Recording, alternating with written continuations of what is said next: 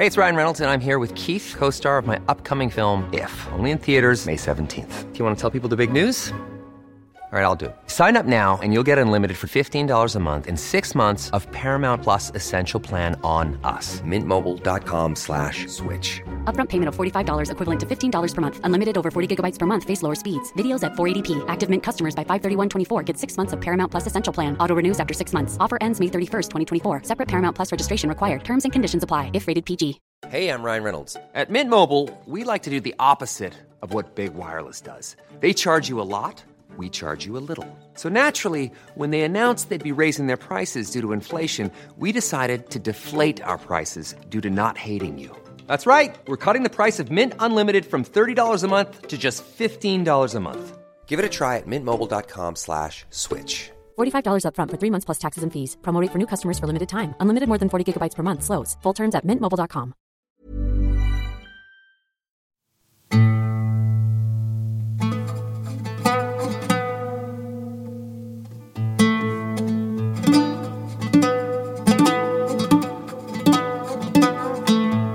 Hello, hello, hello. Welcome back to another archaeogastronomical adventure.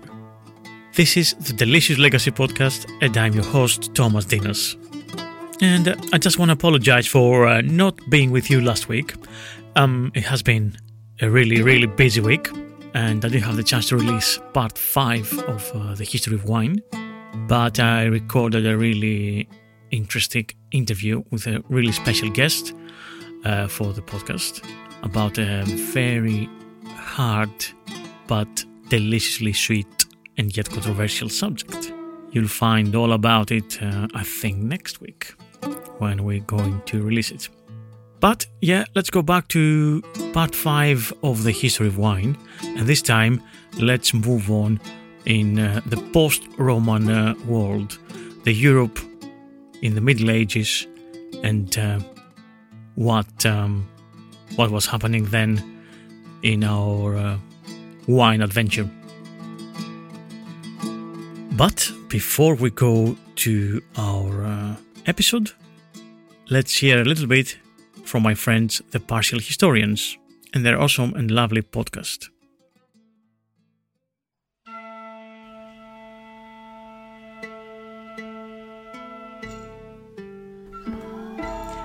Hello, hello, this is Dr. Rad. And this is Dr. G. And together, we're the co-hosts of The Partial Historians. We love ancient Rome and all the quirks that humanity has to offer. Our podcast combines analysis, discussion about sources, and a good dash of irreverence. As lovers of the delicious legacy, we know you have an appetite for the delights of the ancient world. Join us for our narrative episodes as we explore the history of Rome from the founding of the city. Or perhaps you'd like to drop by for our special episodes on topics such as historical films, ancient personalities, academic guests, and our never-ending fight about who was the better emperor, Augustus or Tiberius. It's Tiberius. It's definitely Augustus. You can find The Partial Historians wherever you listen to quality podcasts, such as The Delicious Legacy. We're out and about on Instagram, Twitter, and Facebook. And now, back to your regular program.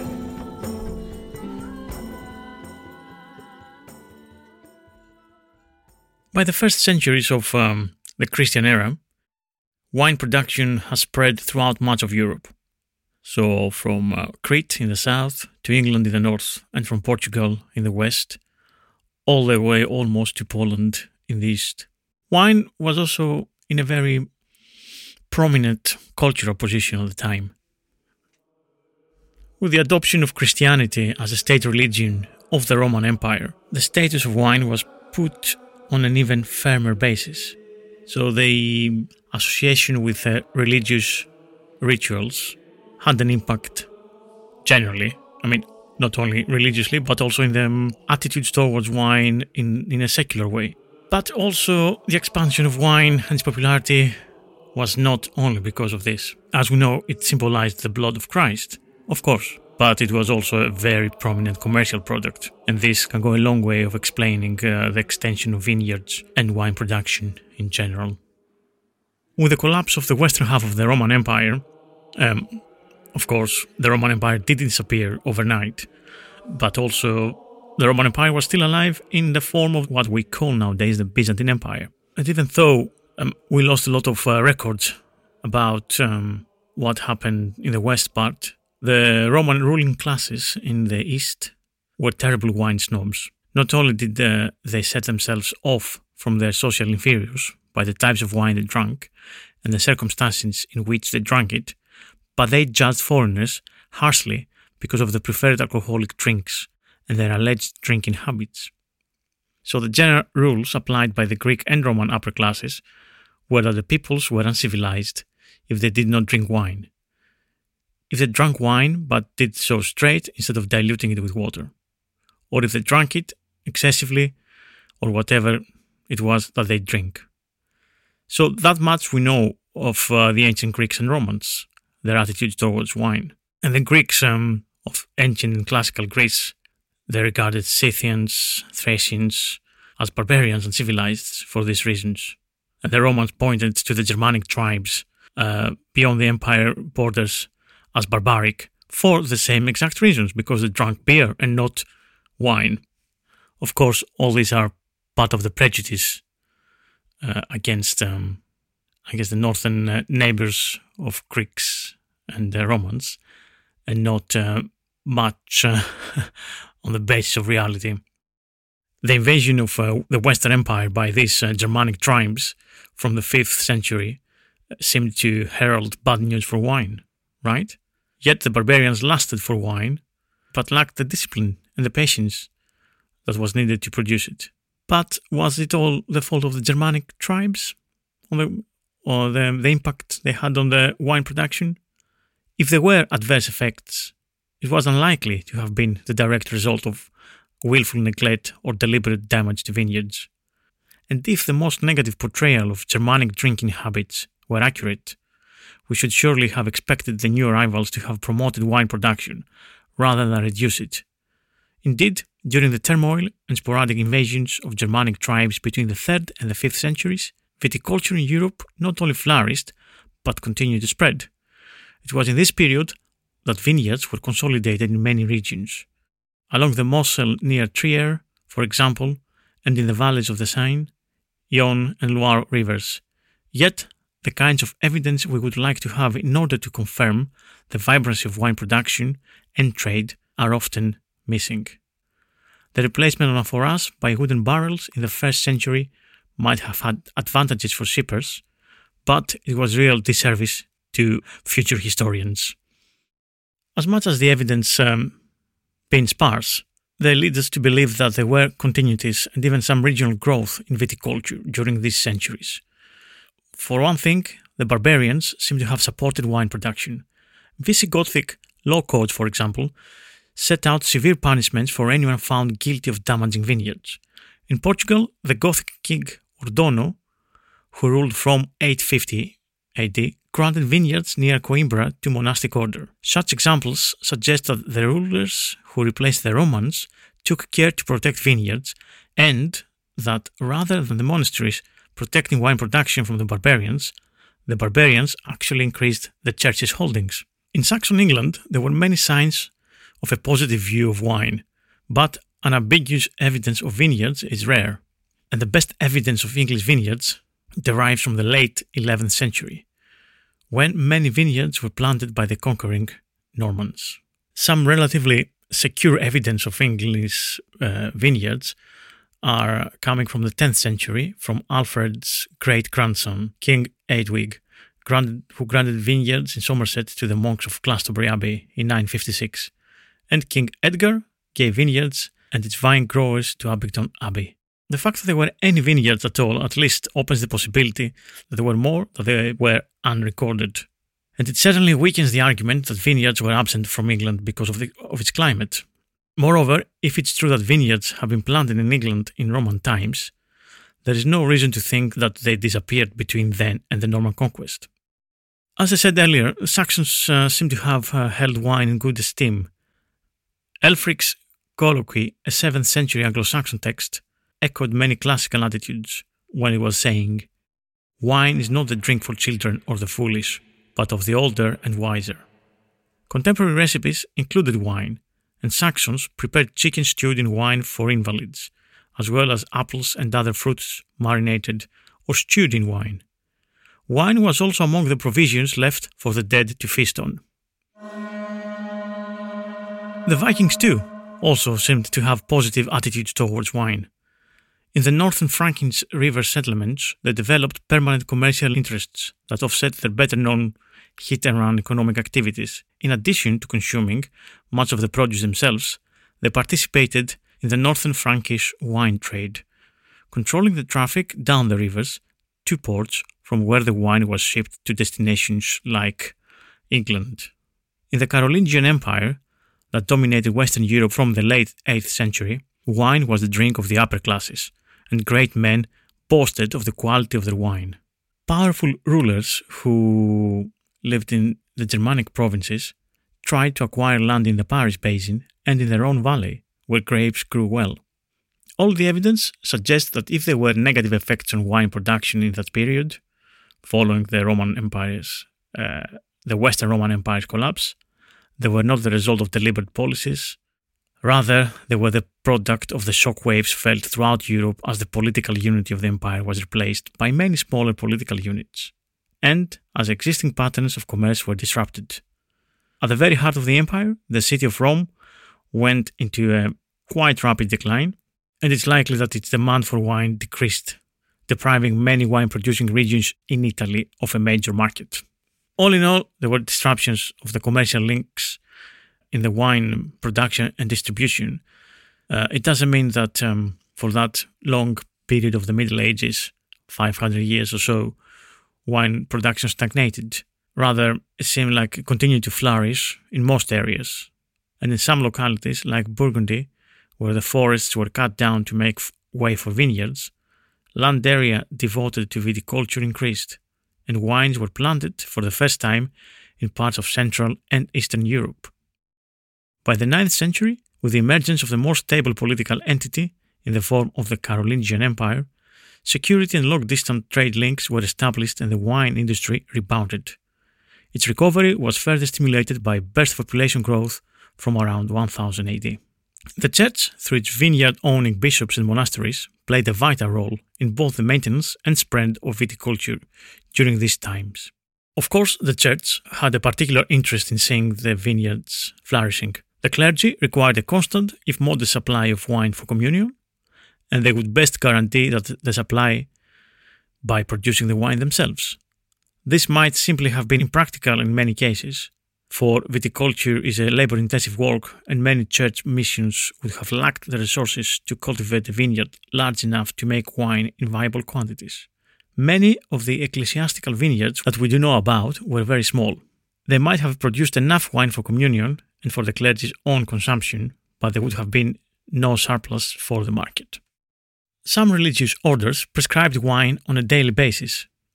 In Benedictine monasteries, each monk was permitted a daily ration of wine if they could not abstain from wine entirely. This was a pragmatic concession to reality, for Saint Benedict noted that wine is no drink for monks, but since nowadays monks cannot be persuaded of this, let us at least agree upon this, that we drink temperately and not to satiety.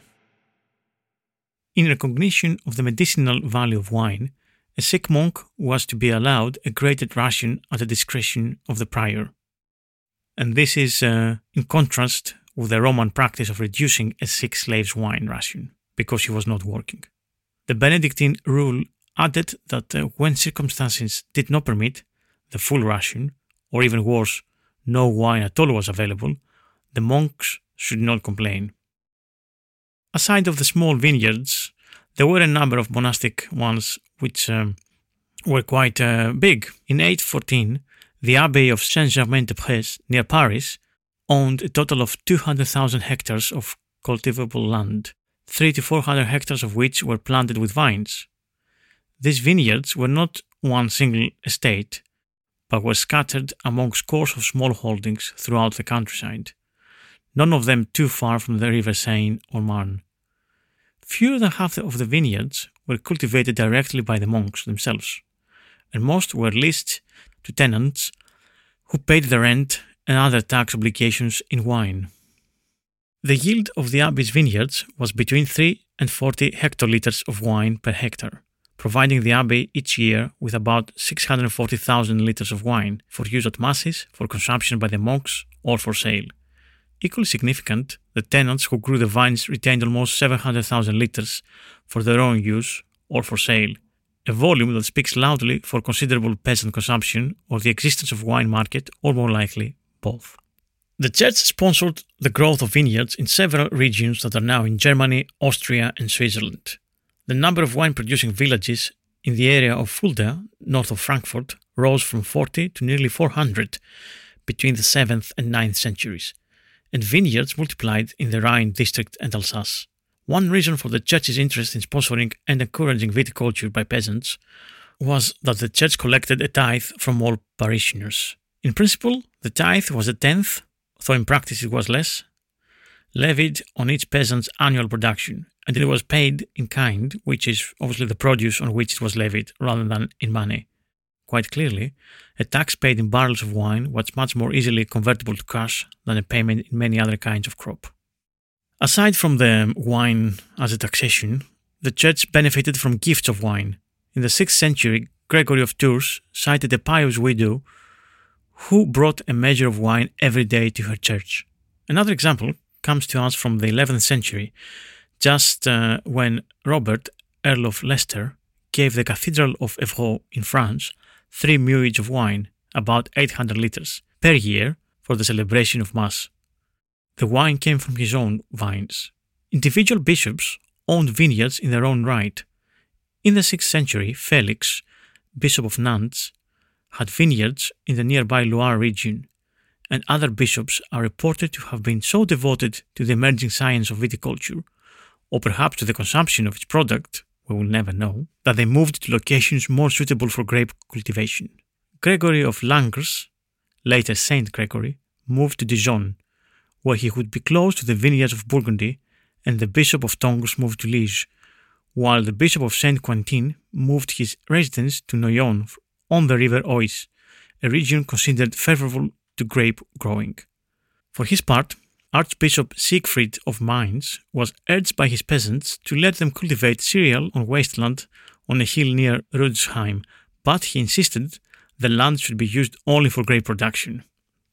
One church council, the Council of Aachen, decreed in 816 that every cathedral should have a college of canons who lived under monastic rule, and that among their obligations was the duty to plant a vineyard. Today's episode is brought to you with the welcome support of Maltby and Greek, UK's leading Greek delicatessen supplier and distributor of premium Greek produce, be it wine, herbs, cheeses or olive oil, from all over the wild corners of the country, and working directly with family and artisan producers. Why not, or wine not, try the Ktima Vurvukeli Limnio, a red wine from Avdira, North Greece, the homeland of Democritus. Limnio is a truly ancient and very much praised red wine since antiquity, and from no other than Aristotle himself.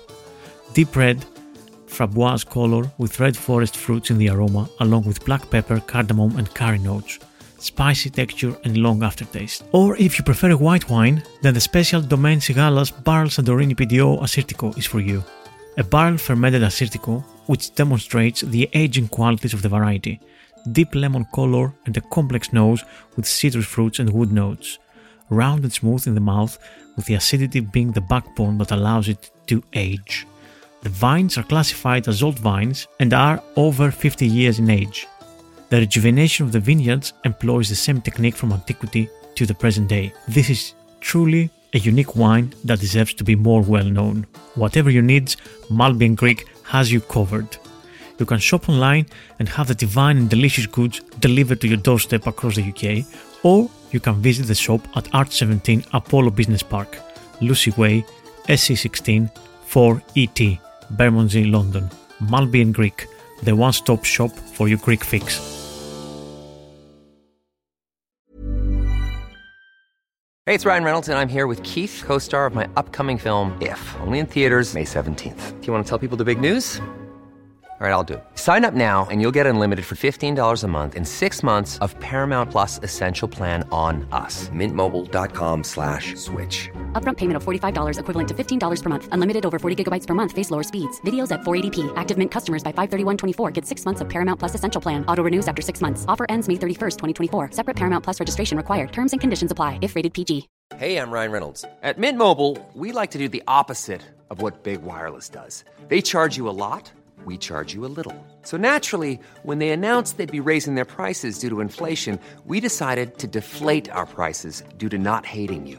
That's right. We're cutting the price of Mint Unlimited from $30 a month to just $15 a month. Give it a try at mintmobile.com/switch.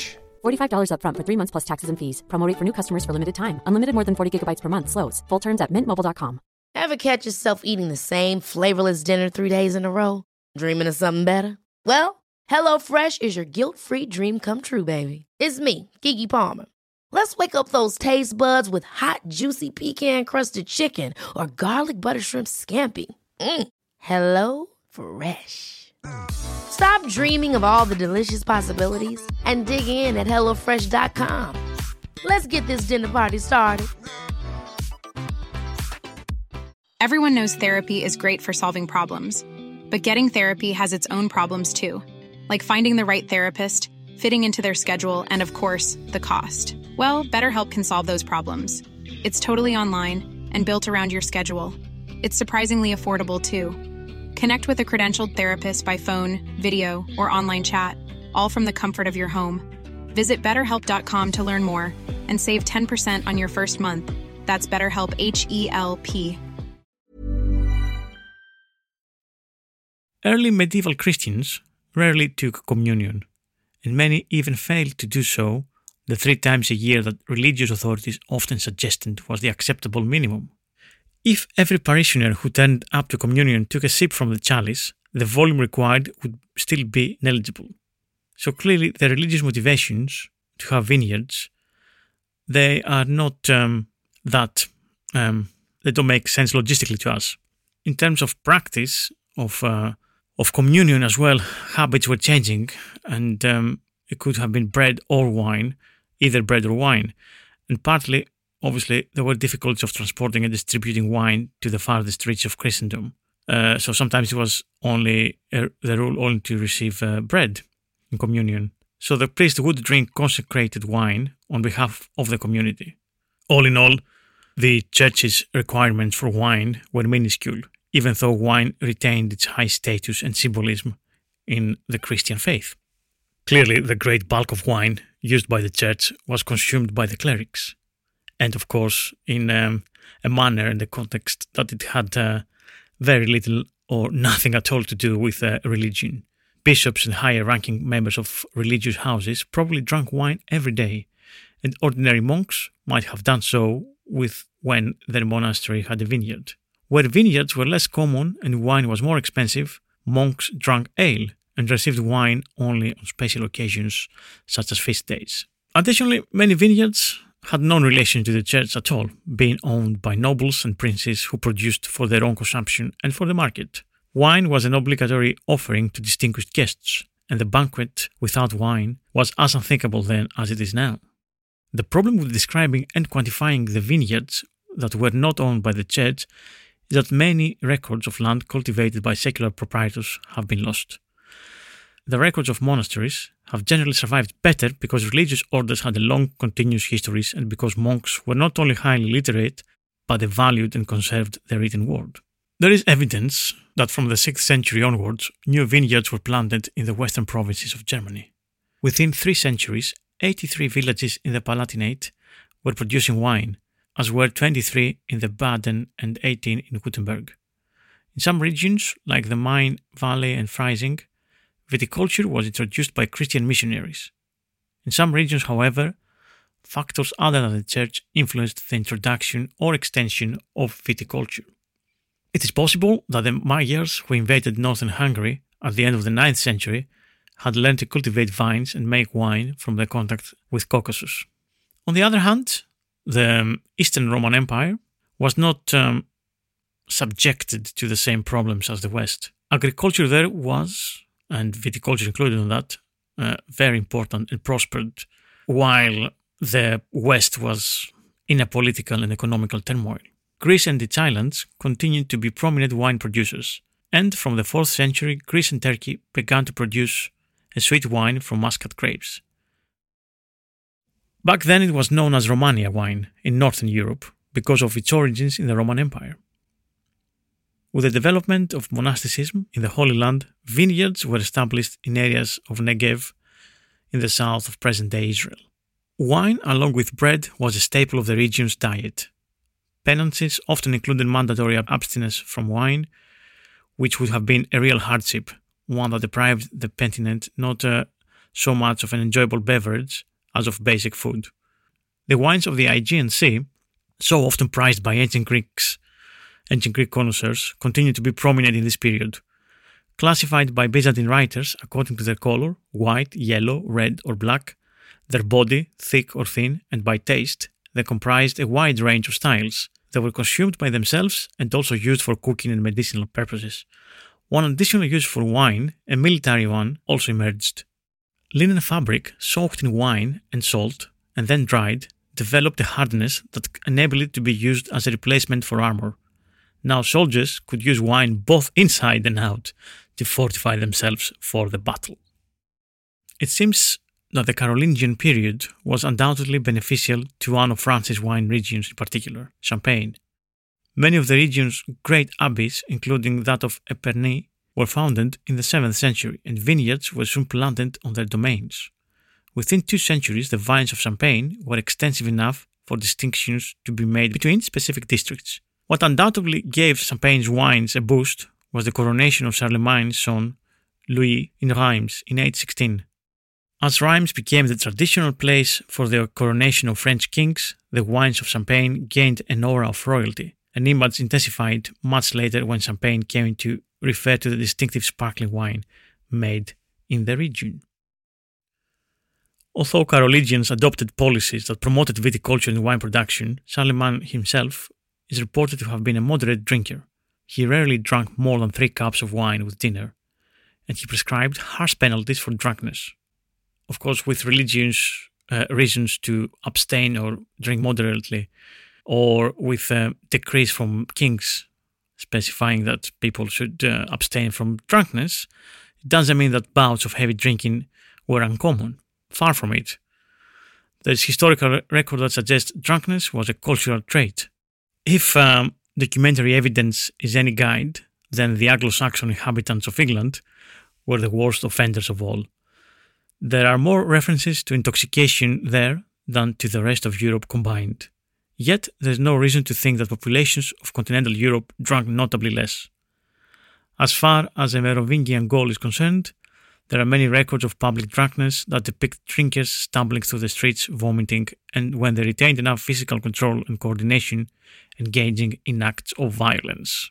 Drinking cups, many with traces of ale or wine, have been recovered from graves throughout France and southern Germany, indicative of a culture of drinking. Some of the cups bear inscriptions such as "I'm thirsty," "Fill it up, boss, pour it," and "Rejoice, I'm full of joy." Of course, at the same period, we had the Muslim conquest of Middle East and North Africa, and reaching all the way to Spain as well, which would have led to considerable reduction of consumption of wine. But obviously, in such a diverse ethnically regions, and also with conquered regions by Muslims who had predominantly Christian populations, wine drinking was always in the cards. The attitude of the rulers, the Muslim rulers, was increasingly tolerant toward the local traditions. In Spain, Portugal, Sicily, Sardinia and Crete, for example, a number of policies coexisted. Some Muslim rulers made wine production illegal, but in practice permitted it to continue and went so far as to give recognition by taxing it. Arabic sources suggest that vineyards were widespread in southern Spain, especially Andalusia, and in the region of Coimbra in Portugal. Islamic horticulture was so advanced that the number of varieties of grapes increased, and some Muslim texts on agriculture included instructions on taking care of fermentation vats, In Spain, an intriguing interpretation by Muslim legal commentators of the prohibition of alcohol allowed it to be drunk there. It was argued that the beverage referred to in the Quran was wine made from grapes and that wine made from dates was thereby excluded from prohibition. But the argument went, if date wine was allowed, so was grape wine, as long as it was no more intoxicating than date wine. Such reasoning was not universally accepted, of course, by Muslim scholars. It failed to answer the objection that even if drinking did not lead to drunkenness and immorality, it certainly distracted the pious from thinking about God. Although there was a debate among Muslim jurists about the meaning of wine and its prohibition, there was universal agreement that drunkenness was forbidden. The possibility of drinking appears to have been embraced enthusiastically by Muslims in Spain, although it's thought that wine consumption was lower among them than among Christians. Muslims drank at occasions reminiscent of Greek symposia. Men would gather around after the evening meal and drink wine diluted with water, while relaxing on cushions. Wine was poured by serving boys, and the participants talked, recited poetry, and were entertained by female singers and dancers. They were expected to spend the night drinking, talking, and dozing, then waking and drinking again. The same sort of wine-drinking occasions were common among Jews in Muslim Spain, and they gave rise to a particular genre of poetry that flourished between the 10th and 12th centuries. Some of this poetry celebrated the ability of wine to banish cares and bring joy to the drinker. Other poems celebrated wine itself and commented in its appearance, age, and aroma. Even at the heart of the Islamic Empire, however, it is likely that wine was still produced. The Muslim prohibition was on wine, not on grapes, and vineyards were still extensively cultivated to provide fruit to be eaten fresh or dried. Although vineyards for wine production might well have been ripped up, it was possible to make a poor, perhaps rather sweet and certainly a stable wine from table grapes, and wine was produced here and there in defiance of the law. The rule of abstinence created some cultural problems. Wine has been an important theme in classical Arabic poetry, where it was associated with love and sex.